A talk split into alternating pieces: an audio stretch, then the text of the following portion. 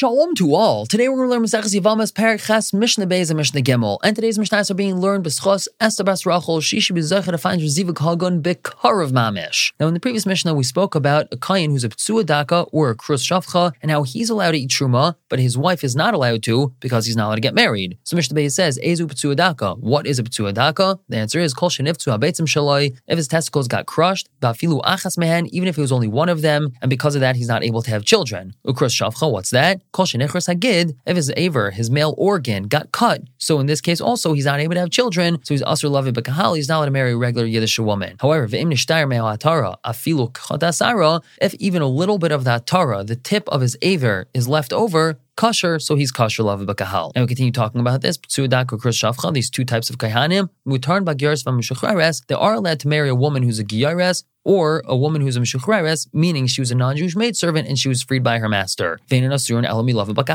only usher to marry a full-fledged 100% born yid. And that's what we mean by kahal. Shenamar because the pasuk says, Lo Hashem. But since a Giyaris and a Mishacheres are not considered Kahal, he's allowed to marry them. Now moving on to Mishnah Gimel, talking about people who are mutter or usr love Kahal. The Mishnah tells us, Amayni Mayavi Asurim, the Isuran Isra Olam. A man from Ammon or Mayav is usr love Kahal, and that Isra is forever. And obviously we're talking about a man from Ammon or Mayav that became a ger. Still, they're usr love Kahal to marry a full-fledged, fully born Yiddish woman. And this is even this ger's children or grandchildren forever and ever. They're usr love Kahal because of a pasuk mutars miyad. Females, meaning in a nis or mayavis, they are allowed to marry into the kahal right away. Meaning when they become a giyares, they're allowed to marry right away into the kahal. Now mitzvah hadoimi, a man from Mitzrayim or Edom that becomes a ger, Asurim elad They're only asur up until three generations, but afterwards they're mutter love bakahal. And this is echad zachar and echad both males and females. They have to wait these three generations. Now Reb Shimon matters on a kevis miyad. Reb Shimon allows females right away, meaning mitzris and a doimis. According to Reb Shimon, they're allowed to marry into the kal right away. And now Reb Shimon, Reb Shimon explained kal v'chaymer advarim. It's a kal v'chaymer. Umayim b'mkam sha'asar escharim isra oilam. Hitr on miyad. Just like in a place where the males are always asar love bakahal that's what we're talking about. Amun and Mayav. The women are mutter love bakal right away. So Makam Shaloi Asar has charim elad shleisha in a situation where the males themselves are only asar up until three generations, Mitzri and Adaimi, and Adin Shanatas and Akevas Miyad. Shouldn't we say that the Nikevas are for sure mutter right away? So Amrullah, the Chum told him, Im halacha, if you're saying a halacha, meaning you're saying something from your Rebbeim who got it from their Rebbeim, the Kab also will accept it. But the Ladin, if you're just making a Kavachaimer on your own, yes, tshuva, so we'll ask you a question on it. And Amrullah told him, likey, it's not so. Halacha ani Aimer. I'm saying halacha that I got from my Rebbeim. Now, even so, we don't pass like Reb Shimon. And lastly, the Mishnah concludes, Mamzer Menusin Nasurin, Basurin Isra Oilam, Echad Zachar, Echan Nekevos, someone who's a Mamzer or a Nasin, they're Asr Lav Kahal, that Isra is forever, and this is for both males and females. So a man who's a Mamzer is never allowed to marry a Yiddish woman, and a Mamzeres is not allowed to marry a Yiddish man, and the same thing by a Nasin, but they are allowed to marry each other. We're going to stop here for the day and pick up tomorrow with Mishnah Dal and Hey, going back to talking about Yibum and Chalitza cases. For now,